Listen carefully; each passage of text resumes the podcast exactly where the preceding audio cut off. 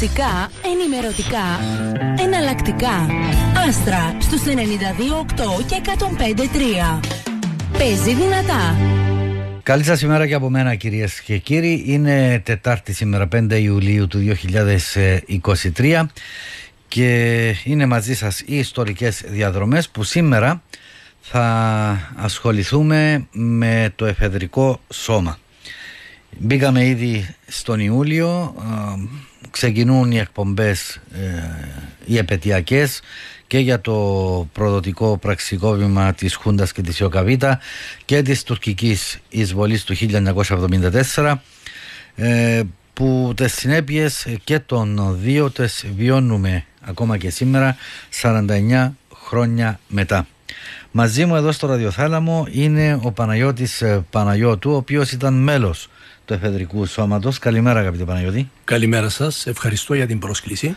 Να είσαι καλά που είσαι εδώ, που ανταποκρίθηκες και μιλούμε στον ελληνικό, γιατί γνωριζόμαστε, δεν χρειάζονται οι πληθυντικοί και οι, οι αποστάσεις. Λοιπόν, που ανταποκρίθηκες στην, στο κάλεσμα μας, γιατί χρειάζεται να πούμε ορισμένα πράγματα, να διευκρινίσουμε άλλα, να ξεκαθαρίσουμε κάποιες άλλες καταστάσεις που έχουν να κάνουν με αυτό που ονομάζεται εφεδρικό σώμα, το οποίο βεβαίως είναι ε, άρρηκτα συνδεδεμένο με τα γεγονότα του εβδομήντα ένα εβδομήντα τέσσερα. Δηλαδή από την ίδρυση της ΕΟΚΑ Β ε, μέχρι και την ημέρα του, του πραξικοπήματος. Εσύ είσαι από τη Σαλαμιού, έτσι? Σαλαμιού Πάφου, κύριε Μιχαήλ. Mm-hmm. ε, και χαρά μου που με καλέσατε εδώ να μπούμε δύο λόγια για ε, το εφεδρικό σώμα, το οποίο ίσως ορισμένοι να μην γνωρίζουν. Είναι μια ευκαιρία να μάθουν την πραγματική αλήθεια, ε, γιατί εκ των πραγμάτων φάνηκε ότι κάπως παραγνωρίζεται αυτή η μεγάλη προσφορά του εφεδρικού σώματος, η οποία ήταν έναν παράρτημα της αστυνομίας. Ορκιστήκαμε ως μέλη της αστυνομίας κανονικά, όπως γίνεται σε κάθε πρόσληψη, και η αποστολή μας ήταν η καταστολή της παρανόμου δράσεως της ΕΟΚΑ Β. Πότε έγινε η ίδρυση? Η ίδρυση πάρθηκε απόφαση Υπουργικού Συμβουλίου δεκατρείς Φεβρουαρίου χίλια εννιακόσια εβδομήντα τρία και τον α, αρχές Μαρτίου άρχισαν οι προσλήψεις. Στελεχώθηκε από αξιωματικούς τον διοικητή μας τον Παντελάκη Μανταζή, τους αξιωματικούς αποσπασθέντες από την Εθνική Φρουρά Κώστας Παπακώστας, Παστελόπουλος, Άγιος Ιωακήμ, Φτύχος Σαλάτας και άλλοι, και σε σύντομο χρονικό διάστημα αρχίσαν οι προσλήψεις, ταχύ ρυθμός εκπαίδευση, και μέχρι το Μάιο ε, ήταν έτοιμοι ε, προσληφθέντες για να ξεκινήσουν επιχειρήσεις ε, συλλήψεως των καταζητουμένων παρανόμων. Γιατί αν θυμάστε, εκείνη την περίοδο υπήρχε και μια έξαρση ανά την άξιση αστυνομικών σταθμών, ε, συγκεκριμένα την νύχτα της εβδόμης Φεβρουαρίου χίλια εννιακόσια εβδομήντα τρία, όπου επανεκλέγηκε ο Αρχιεπίσκοπος Μακάριος πρόεδρος της Δημοκρατίας. Υπήρχαν περίπου είκοσι ανά την άξιση αστυνομικών σταθμών ανά την Κύπρο. Ναι. Είχε γίνει η ανατείναξη του αστυνομικού σταθμού ε, αστυνομικής διεύθυνσης Λεμεσού. Ε, υπήρχε μία έξαρση της παρανόμου δράσεως της ΕΟΚΑ Β, οπότε η τότε κυβέρνηση Αρχιεπισκόπου Μακαρίου είχε αποφασίσει πλέον να δημιουργήσει ένα σώμα για να αντιμετωπίσει αυτή την παράνομη δράση, και προχώρησε με τη σύσταση του εφεδρικού σώματος. Δηλαδή ουσιαστικά το, το εφεδρικό είχε ένα χρόνο ζωής μέχρι το εβδομήντα τέσσερα που έγινε το πραξικόπημα. Ακριβώς, ένα, έναν και κάτι μήνες, δεκαπέντε ναι. μήνες εκεί.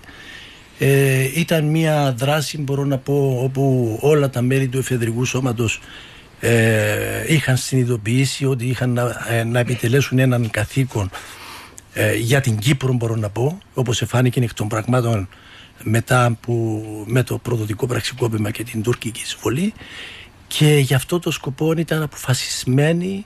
Ε, το ωράριο τους δεν υπήρχε ωράριο, ανά πάσα στιγμή ε, ε, ε, διέμεναν σε κοιτώνες, και ανά πάσα στιγμή ήταν έτοιμοι για ανεκτέλεση οποιασδήποτε επιχειρήσεως παντού ανά την Κύπρο. Ναι. Να πω στους ακροατές μας ότι μπορούν να στέλνουν μηνύματα στο είκοσι δύο πενήντα, είτε με ερώτηση είτε με άποψη.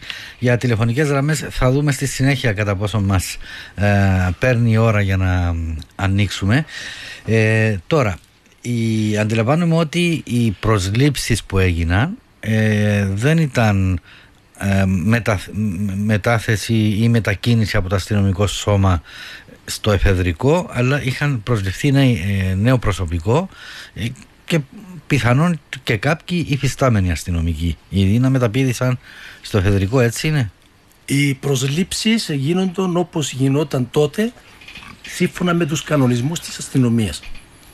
Ε, Φέρτε λίγο πιο κοντά το μικρόφωνο. Γίνεται ε, γραπτή εξέταση, οι υποψήφοι υποβάλλονται σε γραπτές εξετάσεις και ακολουθούσε η προφορική εξέταση στο αρχηγείο αστυνομίας. Ε, και ανάλογα, αν ήταν επιτυχής, γίνεται η πρόσληψη με απόσπαση στο εφεδρικό σώμα. Mm-hmm. Όπως γίνονται κανονικά σήμερα οι προσλήψεις των νεαρών αστυνομικών, έτσι γινόταν και τότε. Με την ευκαιρία, κύριε Μιχαήλ, θα ήθελα να, εφόσον το θέμα μας είναι το εφεδρικό σώμα, να εκφράσω την, ε, ε, την έχουμε χάσει το διοικητή μας τον Παντελάκη Μανταζή, έχουμε mm-hmm. χάσει τον λοχαγό μας τον Κώστα Παπακώστα, μέχρι σήμερα έχουν φύγει και αρκετοί συνάδελφοι επώνυμοι και ανώνυμοι, να τους αιωνία τους μνήμη και ε, συμπάθεια στις οικογένειές τους. Ε, θεωρώ ότι σε αυτή την εκπομπή σήμερα μπορούμε να ξεκαθαρίσουμε ορισμένα πράγματα αναφορικά και με πτυχές της δράσης του, του εφεδρικού, αλλά και σε σχέση με κάποιες κατηγορίες που κατά καιρούς εκτοξεύονται. Ε, για παράδειγμα, μου έρχεται συνεχώς στο μυαλό η έκφραση «το κακόφημο εφεδρικό σώμα», οι πρετοριανοί του Μακαρίου ε, και άλλα τέτοια. Ήταν εκφράσεις της εποχής οι οποίες μεταφέρονται μέχρι εδώ σήμερα και έχει σημασία τούτο. Το ότι ε, αυτές οι απόψεις ανακυκλώνονται και φτάνουν μέχρι τις μέρες μας. Ε, σας έλεγαν α, κακόφημους γιατί υπήρχαν α, λέγεται μάλλον ότι ήσασταν μια ομάδα η οποία δρούσε ασίδωτα, μια ομάδα η οποία ε, μπορεί να χαρακτηριστικά, κάποιος μου είπε ότι περνούσαν α, μια πομπή ε, από ένα χορκό πάνω στην πιτσιλιά. Ε, και κάποιος κάτι είπε την ώρα που περνούσαν, κατέβηκαν κάτω, τους έσπασαν όλους το ξύλο, λέει, και έφυγαν. Ε, ακούγονται τέτοια πράγματα. Τέτοια ήταν η δράση του εφεδρικού. Κοιτάξτε, ε, δυστυχώς η κατάσταση που επικρατεί σήμερα ε, έχει ε, εμπεδοθεί έναν αίσθημα ότι το εφεδρικό ήταν μέρος του εμφυλίους παραγμού, όπως λέγεται, που στην ουσία είναι φίλος παραγμών. Άμα το αναλύσεις ιστορικά, τότε δεν υπήρχε κάτι τέτοιο. Υπήρχε το εφεδρικό σώμα, το οποίο ήταν ένα νόμιμο σώμα, όπως ανάφερα, και η κύρια του αποστολή ήταν η καταστολή της παρανόμου δράσεως της ΕΟΚΑ Β. Αυτό και μόνο επιστράτευσε όλο το μίσος, αν θέλετε, την προπαγάνδα. Υπήρχαν τότε εφημερίδες οι οποίες ήταν προσκύμενες προς την ΕΟΚΑ Β. Υπήρχε η ΕΣΕΑ με τον πολιτική Βασιλιάδη, πτέρυγα, ναι. το, η πολιτική πτέρυγα, ας την πούμε, με τον Βασιλιάδη πρώην δικαστικό, με τον Τάκη Δρόκα γραμματέα. Ε, υπήρχε ένα κλίμα συσσωρευμένο και με έναν πρόγραμμα τέτοιο, ακόμη και πέραν του Ατλαντικού, δυνάμεις στην Ελλάδα κλπ. Ήταν το εφεδρικό σώμα το λεγόμενο ο κύριος στόχος μέσω του οποίου μπορούσαν να πλήξουν τη δημοκρατία και την νόμιμα εκλεγμένη κυβέρνηση Αρχιεπισκόπου Μακαρίου. Ναι. Και δυστυχώς διαπιστώνω και σήμερα ότι το εφεδρικό σώμα είναι ο μεγάλος ξεχασμένος, κύριε Έμιλη. Ενώ για ένα είναι χρόνο, από τη μια ο, ο κατηγορούμενος και από την άλλη είναι ο μεγάλος ξεχασμένος. Ακριβώς, προσπαθούν να εξισώσουν με μια, έναν τίτλο, να θέλετε, να μην αναξέσουμε πληγές, να μην αναφερθούμε στον εμφύλιο παραγμό εκείνης της περίοδου, το οποίο εμάς μας πληγώνει. Γιατί εμείς είμαστε ένα νόμιμο ε, ε, ε, αστυνομικό σώμα με τις εξουσίες που είχαμε, και ναι, εκεί που χρειάζεται να χρησιμοποιήσουμε βία, όπως και σήμερα ο, αξιωματι... ο αστυνομικός είναι εξουσιοδημένος, εκεί που χρειάζεται να χρησιμοποιήσει βία, να το πράξει. Έγινε μια στάση στις κεντρικές φυλακές των κατα... κρατουμένων, πρώην καταζητουμένων κλπ. Έγινε ολόκληρο τον τόρος ότι το εκρούσαν τα κρεβάτια τους, δημιουργούσαν μια στάση εκεί, και παρουσιάστηκε ότι έγινε βέβαια και έρευνα και φάνηκε ότι ήταν μέσα στα πλαίσια της ε, απαντήσεως που έπρεπε να δοθεί για καταστολή του νόμου και της τάξης. Υπήρξε δηλαδή ανταρσία στις φυλακές? Υπήρχε και μια ανταρσία τότες, μια ανταρσία τότες, αρνούμενος ο, ο Σύρος, ο Σταύρος Σταύρου Σύρου, ο οποίος ε, συνελήφθηκε και ε, έπρεπε να παρουσιάζεται σε αυτά χρονικά διαστήματα ενώπιον δικαστηρίου για εκδίκαση, αρνεί τον να παρουσιαστεί στο δικαστήριο και αναγκάστηκε να γίνει κάποια μορφή βίας για εξαναγκασμό, με αποτέλεσμα να ακολουθήσει μια στάση από τους υπόλοιπους καταζητουμένους. Κρούσαν τα κρεβάτια τους, έγινε ένα πανδαιμόνιο εκεί και αναγκάστηκε η ομάδα, η ομάδα καταστολή, υπήρχε καταστολή τέτοιων ενεργειών, με επικεφαλής τον κύριο Κουκουλή, να κάνει κάποια δράση, η οποία βέβαιως θεωρήθηκε ότι ήταν υπερβολή και έγινε ολόκληρος τόρος. Ότι ας πούμε το εφεδρικό βασανίζει κλπ. κλπ. Βέβαια, να πούμε εδώ ότι όταν έχεις να κάνεις με επιχειρήσεις συλλήψεως καταζητουμένων προσώπων επικίνδυνων, η οποία είναι με ένοπλο δράση που γίνεται και με κίνδυνο ζωής εκατέρωθεν και από πλευράς καταζητουμένων και από πλευράς μελών του Εφεδρικού Σώματος, όπου και υπήρχαν τραυματισμοί, ε, χρειάζεται, ε, σίγουρα δεν πάει ας πούμε με, με κολάρο, με κρεβάτα. Πηγαίνεις να κάνεις μια επιχείρηση συλλήψεως, που όλα είναι πιθανά. Είναι σίγουρα, και όταν έχεις απέναντι σου μια οργάνωση η οποία βάζει βόμβες κάθε βράδυ, δολοφονεί κόσμο, ε, πυροβολεί και επιβάλλει τρομοκρατία σε χωριά, σε πράγματα, ιστορίες, ε, δεν μπορείς να πας με το κερί και να τους πεις ελάτε να σας συλλάβω. Ε, μιλούμε για μια εμπόλεμη ουσιαστικά κατάσταση, η οποία έτσι πρέπει να αντιμετωπιστεί. Δεν, δεν υπήρχε ένα άλλος τρόπος. Δηλαδή ε, το ότι ασκεί του βία, ε, οκ, okay, ασκεί του βία. Τι, τι, τι έπρεπε να γίνει δηλαδή? Έπρεπε να τους αφήσουν να δολοφονούν? Εδώ με, με όλα τα εμπόδια που μπήκαν στον δρόμο τους, και στο τέλος μας έφεραν την καταστροφή με το πραξικόπημα. Ε, έπρεπε να το επισπεύσουμε, να το αφήσουμε να γίνει πιο γρήγορα, ας πούμε. Είναι κάποιες λογικές οι οποίες, ακούγοντας τις και τώρα σαράντα εννιά χρόνια μετά, ε, διαρωτάσαι και λες με ποια λογική λέγονται ορισμένα πράγματα. Ε, ε, φύγαμε εντελώς από το ιστορικό περίβλημα της όλης ιστορίας και μεταφερούμαστε σε έναν κόσμο φαντασιακό, ε, με βάση αυτό που λέμε όχι ανθρώπινα δικαιώματα, το ένα το άλλο, κάτι που δεν ισχύαν στο βαθμό που ισχύουν σήμερα τότε, αλλά αυτό είναι άλλο θέμα. Αλλά έχει να κάνει με μια ένοπλη οργάνωση, μια παράνομη οργάνωση ανθρώπων οι οποίοι δολοφονούσαν κόσμο. Δεν μπορούσε να τους αντιμετωπίσεις με το γάντι.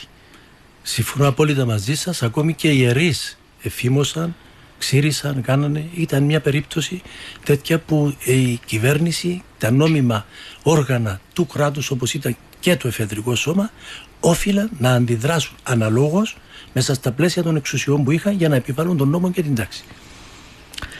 Μάλιστα. Λοιπόν, να μπούμε έτσι σιγά σιγά στην, στην εμπειρία τη δική σου. Δηλαδή Ε, κάποια χαρακτηριστικά σημεία που, που θυμάσαι από επιχειρήσεις, ε, από οτιδήποτε πλην του πραξικοπήματος, για το οποίο θα μιλήσουμε έτσι ειδικότερα. Ναι. Η, η εμπειρία μου ως μέλος του Εφεδρικού Σώματος από την πρώτη στιγμή που εντάχθηκα, αντελήφθηκα ότι είχα, είχαμε οι συνάδελφοι ε, να αντιμετωπίσουμε μια κατάσταση ε, επικίνδυνη και αναμέναμε ότι και θα υπήρχαν και θύματα μεταξύ μας, όπως και έγινε. Ε, όμως ε, μας διέκρινε μία ομόνοια, μία αλληλεγγύη μεταξύ μας για να αντιμετωπίσουμε την επικρατούσαν τότε κατάσταση. Προσωπικά ήμουν για ένα διάστημα αναπόσπασης στις ε, συλλογή πληροφοριών. Ε, έχω πολλές εμπειρίες αυτές για το θέμα. Ε, ήταν μία Ε, περίοδος δοκιμασίας για μας, μπορώ να πω, αλλά όμως δεν είχαμε παράπονο και σήμερα πιστεύω, ε, μιλώντας εκ μέρους των συναδέλφων μελών του Εφεδρικού Σώματος, έχουμε έναν αίσθημα ικανοποίησης, ας το πω, παρόλο που υπήρξαν οι τραγικά γεγονότα μετά του πραξικοπήματος και της τουρκικής εισβολής, κατοχής, προσφυγιάς, ε, ό,τι πιο χειρότερο.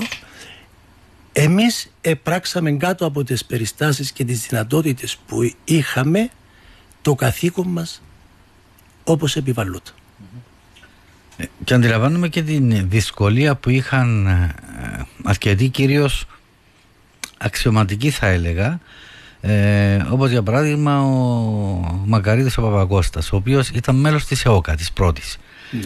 και καλεί το να πάει να συλλάβει μέλη της ΕΟΚΑ Β που ήταν συναγωνιστές τους στην ΕΟΚΑ την πρώτη. Δηλαδή είναι και το συναισθηματικό μες στη μέση, είναι και η, η κατάσταση όπως εξελισσόταν, ήταν ε, η βία, ήταν ε, η αντιμετώπιση της, ε, όλα αυτά μπλέκονταν ε, σε ένα πλέγμα που δεν ήταν εύκολο πράγμα. Κάποιος ο οποίος γνώριζε ότι τώρα θα, έρθει ο, θα πάω να συλλάβω τον Μιχάλη, ο οποίος ήμασταν μαζί μες στο ίδιο Κρυσφύγετο για παράδειγμα τον καιρό της ΕΟΚΑ πριν δεκαπέντε χρόνια, ας πούμε.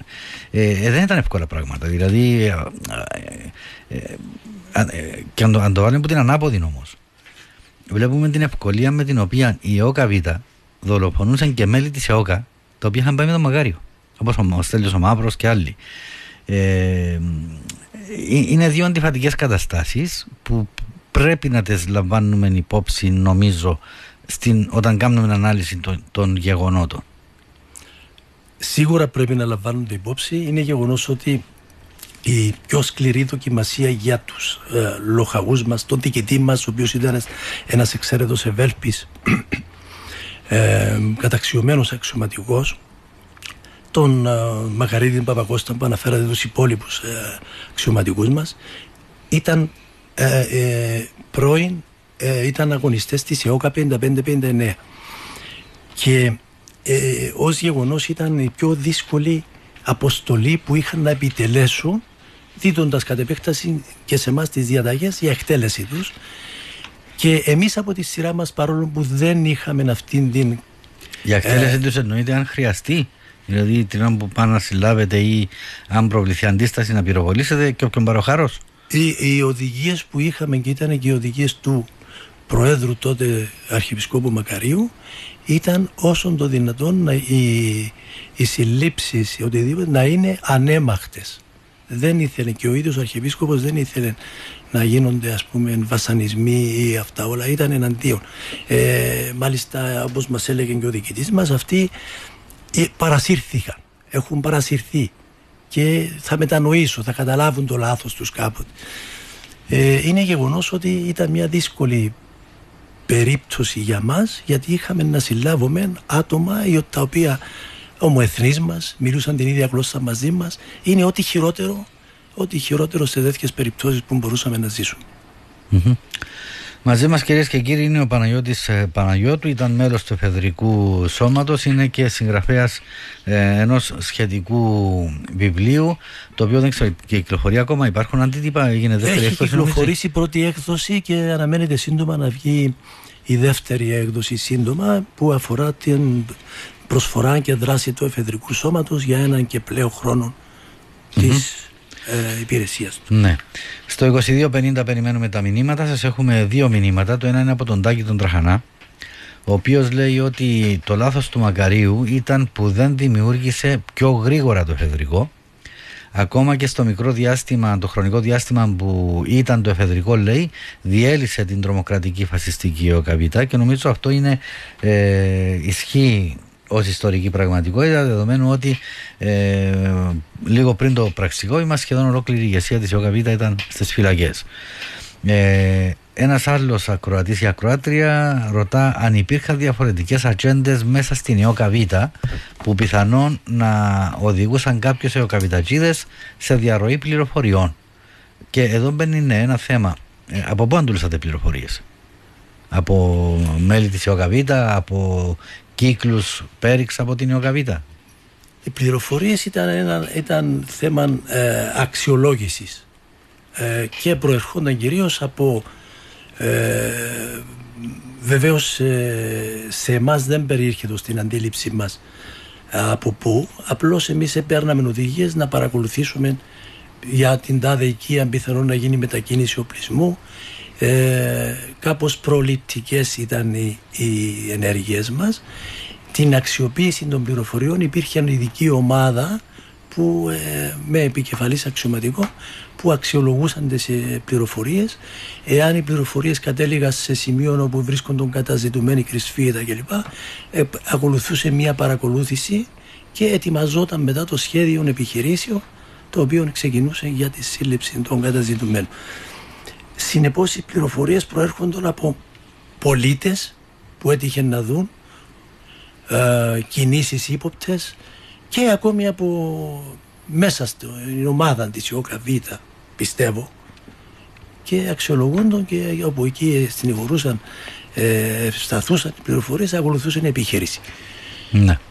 Αυτό που λέει ο Τάκης ο Τραχανάς, ότι είχε διαλυθεί ουσιαστικά η ΕΟΚΑ Β Ε, λίγο πριν την εκδήλωση του πραξικοπήματος, ισχύει έτσι? Αυτό είναι γεγονός. ε, αμέ, μετά το θάνατο του ο Γρίβα είκοσι επτά ε, Ιανουαρίου του χίλια εννιακόσια εβδομήντα τέσσερα, είχαν απομείνει μόνο εβδομήντα καταζητούμενοι, και με το κλάδο ελέας, με την ε, αμνηστία που είχε δώσει στους κρατουμένους και στους υπόλοιπους, αν επιθυμούν να κατέβουν από τα βουνά και να παραδώσουν τον οπλισμό τους, θα ίσχυε η αμνηστία. Ε, μερικοί από αυτούς είχαν προχωρήσει προς αυτήν την κατεύθυνση και ξεκίνησε και μια διαδικασία. Έγινε και μια σύσκεψη εκεί στο Ήρις Πύρτιν απέναντι στη λεωφόρο Κέννεντι, όπου ε, υπήρχε η σκέψη και με παρότριση του Καρούσου για να διαλύσουν την ΕΟΚΑ Β και να κατευθούν πολιτικά πλέον. Ε, η οποία η εισήγηση του δεν επέρασε από τους σκληροπυρηνικούς Λευτέρη Παπαδόπουλου, Κίκη Κωνσταντίνου και άλλους, και ε, συνέχισε η δράση με αποτέλεσμα ε, ακολούθησε η κλοπή των οπλισμού στο Κεν Πάφου, ε, και ε, ε, η δράση του Εφεδρικού Σώματος επανήρχισε πλέον. Μετά ακολούθησαν μαζικές δολοφονίες, αν θυμάστε, μια σειρά με τον Αρμεύτη, ε, με τον Μαύρο στις Πλάτρες, που πλέον τα πράγματα είχαν οδηγηθεί προς το πραξικόπημα, και αν θυμάστε η πολιτική ευθύνη της ΕΟΚΑ Β ανατέθηκε σε Λαβίδη, στο Σκλαβενίτη, ναι. Και με, στην Κύπρο με τους α, επιτελείς του, τον Κίκη Κωνσταντίνου και τον Λευτέρη Παπαδόπουλο. Και υπάρχει σχετική αλληλογραφία η οποία γινόταν α, τότε, ε, είναι δημοσιευμένη σε αρκετά βιβλία. Ε, ένα από αυτά πολύ σημαντικό με αρκετά έγγραφα είναι το φάκελος Κύπρου του Άντρου του Παυλίδη, ο οποίος, ε, το οποίο έχει εκδοθεί εδώ και αρκετά χρόνια, ε, και επιβεβαιώνεται σε μεγάλο βαθμό από το φάκελο της Κύπρου και της Κυπριακής Βουλής και της Ελληνικής Βουλής. ε, είναι γνωστό ότι η ΕΟΚΑ Β ήταν σε συνεννόηση με την χούντα του Ιωαννίδη, τόσο κατά τη διάρκεια που ήταν αυτή στην εξουσία όσο και προηγουμένως που ήταν ο Παπαδόπουλος, ε, και γνώριζαν και για το πραξικόπημα, ε, γνώριζαν και για πολλά άλλα που θα, που θα γίνονταν, και πάλι υπάρχουν έγγραφα τα οποία πιστοποιούν αυτό το γεγονός. Εδώ ένα μήνυμα λέει ότι εκτέλεσε εντολών, εννοούσε ο κύριος Παναγιώτου, όχι τον ΕΟΚΑΒΙΤΑΤΖΙΔΟ, δεν ξέρω αν το αφήσα να εννοηθεί ότι ε, πηγαίνατε για εκτέλεση ο καπιτατζίδων. Αν είναι έτσι, απολογούμε. Όχι, πουδενή λόγο υπήρχε έστω και παραμικρή παρότριση, αν θέλετε, για δολοφονία. Οι επιχειρήσεις που γίνονταν από το Εφεδρικό Σώμα ήταν, αν είναι δυνατόν, ανέμαχτες. Γι' αυτό και ναι, το είπε, σε, αυτό, ναι. σε, όταν έγινε κλειός του ε, Κρυσφυγέτου, ε, γίνεται η κλήση πρώτα να παραδοθούν, να παραδώσουν τον οπλισμό, τον, θα πάθουν τίποτα κλπ. Και, και αν αρνούν τον πλέον και απαντούσαν, και μάλλον ξεκινούσαν με πυροβολισμούς ως απάντηση, τότε αντιλαμβάνεστε ακολουθούσε μάχη. Ναι. Και ό,τι γίνει. Και ό,τι γίνει σίγουρα. Ε, Σήμερα μάχη είναι, είναι όλα πιθανά. Ναι. Ε, υπάρχει ένα άλλο... Μια άλλη, ένα άλλο μήνυμα, δεν ξέρω αν είναι ερώτηση, αν είναι διαπίστωση. Σήμερα υπάρχει η ΕΟΚΑ Β, οργανωμένη λέει. Ε, τώρα αν είναι ερώτηση, επαναλαμβάνω, ή αν είναι διαπίστωση, δεν ξέρω. Εγώ νομίζω δεν υπάρχει. Ε, μπορεί κάποιοι έτσι μεμονωμένα να λένε και να γράφουν διάφορα, αλλά ως τέτοια οργάνωση νομίζω ότι δεν υφίσταται. Και εγώ νομίζω, είδα γραφόμενα να ξυμνούν ΕΟΚΑ Β, αυτά όλα κλπ. Και πρόσφατα και μία περίπτωση που με ξένησε, κύριε Μιχαήλ, πρώην α, αξιωματικός α, της Εθνικής Φρουράς Ευέρπης, σε μία α, κουβέντα που είχαμε των ημερών εκείνων, μεταξύ άλλων υποστήριξε τη θέση ότι η ΕΟΚΑ Β για αυτά που έχουν γίνει μέχρι σήμερα φέρει έναν τοις εκατό ευθύνη. Και το υπόλοιπο? Το υπόλοιπο το φέρει η άλλη πλευρά. Η μακαριακή, ας πούμε, η κυβέρνηση Μακαρίου. Ναι. Αυτό ήταν το επιχείρημα του, το οποίο βέβαια απορρίπτεται, ασυζητητή, αλλά υπάρχουν τέτοιες ιδέες ε, αμετανόητες, ας τις πω, οι οποίοι ε, υποστηρίζουν κάτι τέτοιο. Ε, ναι, είναι αξιοσημείωτο το ότι βλέπουμε σήμερα, ας πούμε, ε, κάποιες θεωρίες, κάποιες απόψεις, κάποια αυτά που προσπαθούν να, να ανατρέψουν την πραγματική ροή των γεγονότων που έγιναν τότε. Ε, και ακριβώς μας λένε ότι, ξέρετε, ευθύνεται ο Μακάριος. Ε, γιατί? Γιατί υπόγραψε τη Ζυρίχη. Ε, ε, καταστάσεις χωρίς Ε, πώς να το πω, να, να δοθούν οι προεκτάσεις, οι πολιτικές, οι προεκτάσεις οι ιστορικές που χρειάζεται για να τεκμηριώσεις ένα ζήτημα. Κάποιοι άλλοι με ελαφρά την καρδία ε, λένε Μακάριος, Γρίβας, η μεγάλη καταστροφή της Κύπρου, ε, τελεία. Δηλαδή βλέπεις πράγματα τα οποία είναι και εντελώς ανιστόρητα και εντελώς έξω από κάθε ανάλυση των γεγονότων, που στην πορεία, εάν επιχειρηθεί να τεκμηριωθεί αυτό το πράγμα, δεν θα μπορέσουν να το τεκμηριώσουν. Ε, άλλο το η αναλογία ευθυνών και άλλο το η εξίσωση ευθυνών. Είναι δύο διαφορετικά πράγματα, και ο Μακάριος σαν πρόεδρος της Δημοκρατίας για δεκατέσσερα χρόνια μέχρι τότε, το χίλια εννιακόσια εβδομήντα τέσσερα, ε, φέρει μεγάλες ευθύνες για πράγματα που έγιναν ε, σε αυτόν τον τόπο, και για πολιτικές και για γραμμές και για ούτω καθεξής. Ε, όμως ε, δεν μπορεί να τον εξισώσεις με το έγκλημα. Δηλαδή με τις διαταγές για εκτελέσεις από την ΕΟΚΑ Β και όλα αυτά. Μπορεί οι άνθρωποι του περίγυρου του, εσείς ίσως τα ξέρετε καλύτερα, να, να έκαναν και τέτοια πράγματα, δολοφονίες κλπ. Ε, ε, άλλο το ένα, άλλο το άλλο. Η ευθύνη είναι εκεί, αλλά στο βαθμό που είναι. Ε, ε, αυτές οι εξισώσεις που κάνουν διάφοροι, ε, εγώ πραγματικά δεν μπορώ να τις ε, είναι ακολουθήσω. Ότι, ε, διαπιστώνω και εγώ, επειδή ασχολούμαι και με τη συγγραφική, Ε, και συγγραφείς ακόμη δεν έχουν βάλει κάτω ένα βασικό υπόβαθρο το οποίο να τεκμηριώνει τα γεγονότα. Και για μένα το βασικό υπόβαθρο εκείνης της περίοδου, της σοφερής περίοδου για τον κυπριακό ελληνισμό, είναι η νομιμότητα και η παρανομία. Mm. Από τη μια πλευρά υπήρχε η νόμιμα εκλεγμένη κυβέρνηση Αρχιεπισκόπου Μακαρίου, είτε αρέσει σε μερικούς είτε δεν αρέσει. Κάπου ακούω το ενενήντα οκτώ τοις εκατό που εκλέγηκαν κάποτε ήταν παραφουσκωμένων και λοιπά, δεν ήταν νοθεία και γυρεύουν να μοιέσουν. Είτε τους αρέσει λοιπόν είτε δεν τους αρέσει, ήταν ο εκλεγμένος πρόεδρος. Και η κριτική που θα του κάνεις είναι κατά πόσο έχει διαπράξει πολιτικά λάθη εκείνη την περίοδο. Το είπε και ο ίδιος σε μια συνέντευξη του. Εδιέπραξε σοβαρά πολιτικά λάθη. Αλλά δεν μπορούμε να βλέπουμε από την άλλη πλευρά τον, την ΕΟΚΑ Β, τον ιδρυτή της, να έρχεται κρυπτόμενος, να βγάζει διαταγές δολοφονίας πολιτών. Υπήρχαν δολοφονίες, ιχτρές δολοφονίες, τους οποίους εκκυνηγούσαν στα στενά δρομάκια για να τους σκοτώσουν. Δηλαδή μιλούμε τραγικά πάντα. Υπήρχαν παπάδες οι οποίοι, γιατί υποστήριζαν τον α, νόμιμα εκλεγμένο Αρχιεπίσκοπο Μακάριο, εξηρίζονταν, προπυλακίζονταν, αυτά όλα από ανθρώπους οι οποίοι εστερνίζονταν την Εκκλησία και τη θρησκεία. Αυτά όλα ήταν σοβαρά εγκλήματα τα οποία όφιλε η κυβέρνηση να καταστήλει. Και ένα μέτρο που επέβαλε για καταστολή τους ήταν το εφεδρικό σώμα. Ναι. Να πάμε τώρα στο... σε δύο άλλα θέματα, διότι μας μένει περίπου δεκαπέντε λεπτά. Ε, παραλαμβάνω, μαζί μας είναι ο κύριος Παναγιώτης Παναγιώτου, μέλος του Εφεδρικού Σώματος, και μιλούμε γύρω από το θέμα αυτό σήμερα. Ε, επειδή λέγονται διάφορα αναφορικά με το αν ο Μακάριος πίστευε ή δεν πίστευε ότι θα γίνει πραξικόπημα, ε, εάν λάμβανε μέτρα ή αν δεν λάμβανε μέτρα προστασίας και ούτω καθεξής, ε, κατά τη δική σας την ε, εμπειρία που ήσασταν μέσα στο εφεδρικό, λαμβάνονταν μέτρα? Λαμβάνονταν μέτρα εκείνη την περίοδο από τις δύο του μηνός που στάληκε η επιστολή του Αρχιεπισκόπου Μακαρίου μέχρι την προθεσμία για απόσυρση. Υπήρχαν εισηγήσεις από το επιτελείο του Εφεδρικού Σώματος του διοικητή μας στον αείμνηστο Αρχιεπίσκοπο Μακάριο να γίνουν προληπτικά μέτρα ε, ούτως ώστε να αποτραπεί αυτό το ενδεχόμενο, το οποίο ήταν να α, αφοπλιστούν τα άρματα μάχης τα οποία θεωρούνται σοβαρή απειλή στα, για το πραξικόπημα, βασικά εξαρτήματα τους να αφαιρεθούν, ούτως ώστε να μην μπορούν να χρησιμοποιηθούν.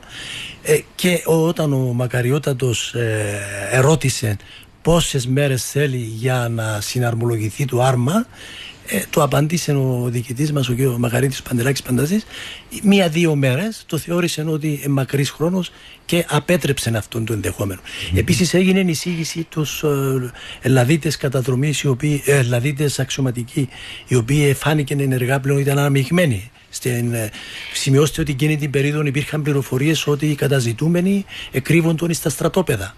Ε, ο πλεισμός μεταφέρονταν με λαντρόβερ της Εθνικής Φρουράς. Υπήρχε μια πλήρη ε, συμμετοχή της Εθνικής Φρουράς τότε, με την καθοδήγηση των ελλαδιτών αξιωματικών, στην ε, δράση της παρανόμου δράσης της ΕΟΚΑ Β.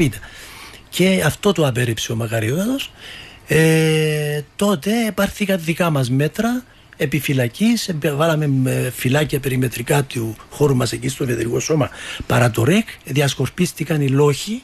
Ο λόχος του Κώστα Παπακώστα του Μαγκαρίτη ε, μετατέθηκε στην Αμόχωστον και μέρος στη Λάρνακα, ε, απόσπαση στην προεδρικό κατοικία στο Τρόδος, στη Λεμεσόν επίσης υπήρχε ε, δημιουργία του Εφεδρικού, ούτως ώστε σε περίπτωση εκδηλώσεως πραξιωμένων να υπάρχει καθοδήγηση από το, στις επαρχίες από το Εφεδρικό Σώμα για καταστολή του πραξικοπήματος. Ε, λειτουργήσαν αυτά τα σχέδιά μας. Λειτουργήσαν σε μεγάλο βαθμό, μπορώ να πω. Ε, Το γεγονός ότι επέτυχε το πραξικόπημα οφειλόταν, κύριε Μιχαήλ, κατά τη δική μου άποψη και από την μελέτη που έχω κάνει, οφειλόταν κυρίως στο γεγονός ότι εκδηλώθηκε το ο, πρωί της Δευτέρας. Και εδώ να αναφέρω μια προσωπική μου μαρτυρία, ε, η οποία έλαβε χώρα τα ξημερώματα προς Κυριακή, γύρω στις δύο μετά τα μεσάνυχτα της Κυριακής, όπου ήμουν φρουρός εκεί στην είσοδο που στρίβεις αριστερά για το ΡΙΧ, που σήμερα είναι το Μουσείο της Αστυνομίας, mm-hmm. και ήρθε κοντά μας καστός ένας στρατιώτης από την εικοστή πρώτη αίμα Κοκκινοτριμηθιάς, Επιλαρχία Μεσαίων Αρμάτων Κοκκινοτριμηθιάς, καστός, και μου είπε προσωπικά εμένα ότι έχουν ετοιμαστεί τα άρματα, εφοδιαστεί με καύσιμα πυρομαχικά, έχουν γίνει δοκιμαστικές και το πραξικόπημα θα γίνει τη Δευτέρα το πρωί. Το συνόδευσα στον αξιωματικών υπηρεσίας που ήταν εκείνη τη νύχτα. Έλαβε την πληροφορία, αλλά δυστυχώς, εδώ να πω δυστυχώς, όταν μετέπειτα βρήκα τον Μακαρίτη, τον διοικητή μας, τον Παντελάκη Πανταζή, και τον ερώτησα περί αυτού του θέματος, μου απάντησε ότι δυστυχώς δεν είχε ενημερωθεί για αυτήν τη σημαντικότατη πληροφορία. Και μάλιστα μου είπε, ο Μακαρίτης, και μου είπε ο Μακαρίτης ότι αν ενημερωνόταν, ίσως το πραξικόπημα να ματαιωνόταν στη γένεσή του. Ναι. Να πούμε ότι Η, το κυπριακό πραξικόπημα παρουσιάζει μια ιδιαιτερότητα παγκόσμια, νομίζω. Ε, συνήθως όλα τα πραξικοπήματα γίνονται νύχτα, πρώτον. Και είναι περίπου μεσάνυχτα του Σαββάτου προς Κυριακή. Ε, το κυπριακό πραξικόπημα έγινε Δευτέρα και μάλιστα πρωί. Γι' αυτό υπήρξε και ο εγκλωβισμός ε, των αρμάτων που έρχονταν από την Κοκκινοτριμηθιά στον δρόμο προς το μετόχι του Κίκου, λόγω της κίνησης που υπήρχε. Ε, συν η παρεμπόδιση από το Εφεδρικό, από τον λόχο του Τσαγκάρη, νομίζω που ήταν εκεί στο μετόχι, καθυστέρησαν να φτάσουν στο Προεδρικό και διέφυγε ο Μακάριος από την δυτική πλευρά του, του Προεδρικού. Ε, και αυτά πρέπει να τα λαμβάνουμε υπόψη. Ε, έχουμε δύο μηνύματα. Ε, το πρώτο λέει ότι μπορούσε ο Μακάριος να συλλάβει τους Έλληνες αξιωματικούς για αποτροπή του πραξικοπήματος, λέει το πρώτο. Και ένα άλλο αναφέρεται σε κάτι που είπαμε προηγουμένως, δεν μας πείθεται, λέει, ιδρύθηκε το Εφεδρικό για να, αποτε... για να καταπολεμήσει την εγκληματική οργάνωση και στο τέλος έκαμε χειρότερα εγκλήματα, πολλές δολοφονίες και ξυλοδαρμούς αθώων, ΕΟΚΑ Β και Εφεδρικό, η καταστροφή του τόπου. Μεγάλο πρόβλημα είναι ότι τα σκαλίζεται ακόμη. Είναι αυτή η εξίσωση που λέγαμε προηγουμένως, η ανιστόρητη, ε, αυτό που νομίζουν κάποιοι μέσα στο μυαλό τους και το θεωρούν ως ιστορικό δεδομένο. Ε, ρωτώ, δολοφονήθηκε κόσμος από το Εφεδρικό? Δολοφονήθηκε κόσμος από το Εφεδρικό σε καμία περίπτωση. Δεν υπήρχε, εν, δεν υπήρχε διάθεση από μέλος του Εφεδρικού Σώματος να προβεί σε δολοφονία. Ε, το εφεδρικό σώμα, όπως ανάφερα, ήταν ένα νόμιμο, νόμιμο σώμα και εκτελούσε νόμιμες αποστολές, που ήταν η καταστολή της παρανόμου δράσεως της ΕΟΚΑ Β. Τώρα, εάν ο ακροατής έχει συγκεκριμένα στοιχεία που δεν πιστεύω, γιατί θα περιέρχονται και σε εμάς την άποψή μας, εκείνο και κάτι ακόμη το οποίο θέλω να διαβεβαιώσω προσωπικά στον έναν και χρόνο που ήμουν στο εφεδρικό σώμα. είκοσι οκτώ Ιουλίου εβδομήντα τρία εντάχθηκα.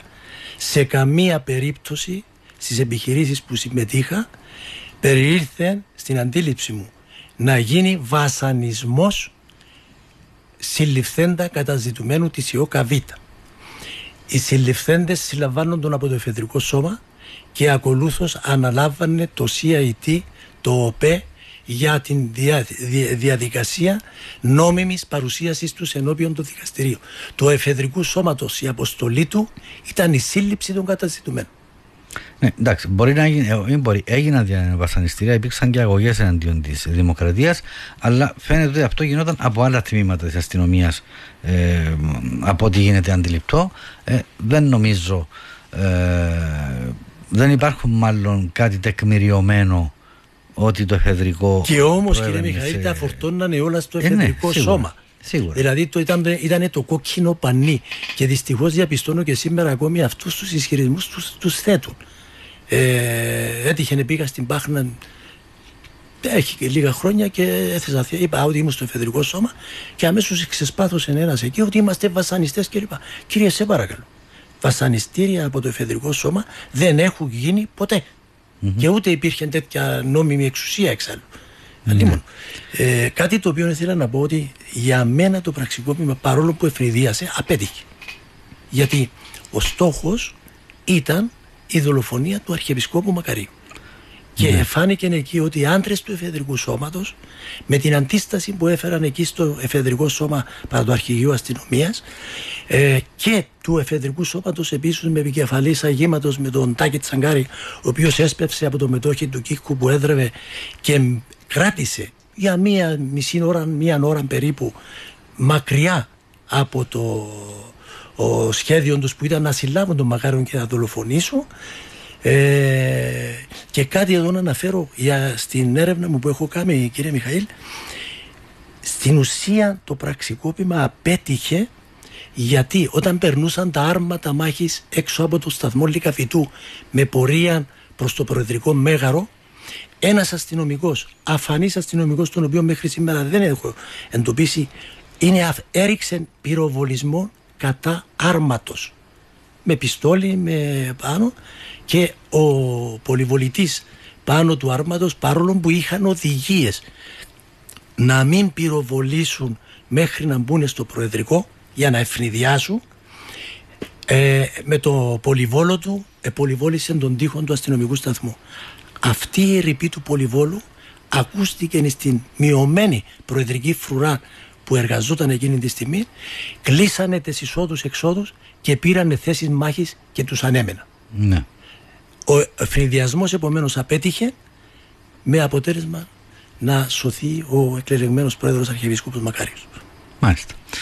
Λοιπόν, ε, φτάσαμε στο τέλος ουσιαστικά. Να θέσω κάποια άλλα μηνύματα που έχουμε εδώ. Ε, σίγουρα δεν τελειώνει η κουβέντα μας και μάλλον θα έχουμε την, ε, αυτή να την επανανα, να συνεχίσουμε ε, την κουβέντα μας. Ε, λέει ότι ε, ένα μήνυμα εδώ. Ε, Ποιος ο ρόλος των συνδέσμων εφέδρων αγωνιστών σήμερα, λέει ο Προκόπης. Νομίζω δεν έχει σχέση μαζί σας όχι, ο σύνδεσμος αυτός. Ε, γράφει κάποιος άλλος δύο ονόματα εδώ, Δημητράκης Παπαδόπουλος και Αριστοκλής Αυδήμου. Πιθανόν είναι κάποιοι που σκοτώθηκαν της ΕΟΚΑ Β, δεν ξέρω. Ε, και αντιλαμβάνομαι ότι απαντάς στο ότι το εφεδρικό δεν σκότωσε κανέναν. Δεν ξέρω ε, τι είναι αυτά τα, τα ονόματα. Ε, ένας άλλος ακροατής ρωτά, ο Γιώργος Αντωνίου, κατά πόσον αυτοί που έκαναν τις δολοφονίες τιμωρήθηκαν ε, ή βρέθηκαν, και αναφέρεται σε μια περίπτωση ε, μιας οικογένειας Μακαριακών που τους έκοψαν το δρόμο, λέει, σκότωσαν όλη την οικογένεια, ήταν διάκος της Αγίας Βαρβάρας, λέει, αυτός που σκοτώθηκε. Ε, ναι, αυτό λέει. Ε, άλλος ακροατής λέει ότι ήταν στρατιώτης το εβδομήντα ένα εβδομήντα δύο στην Κοστρία εμάς, στην Κοκκινοτριμηθιά, και συμπληρώνει με δεύτερο μήνυμα ε, ότι δεκατέσσερις Φεβρουαρίου του εβδομήντα ένα ετοιμάσαμε τα τάγκς για πραξικόπημα. Ήταν το, το σχέδιο που ανατράπηκε, ναι.